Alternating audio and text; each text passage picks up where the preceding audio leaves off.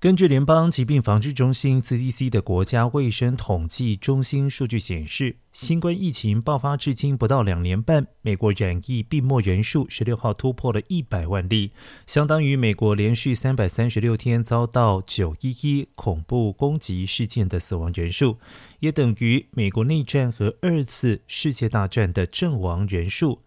也等同于波士顿还有匹兹堡人口遭到湮灭殆尽，而其中每四名新冠病末人数中就有三人是六十五岁以上的长者，而男性多于女性。虽然白人整体新冠病末人数最多，但是非裔、西语裔还有原住民却比白人有两倍高的病末机会。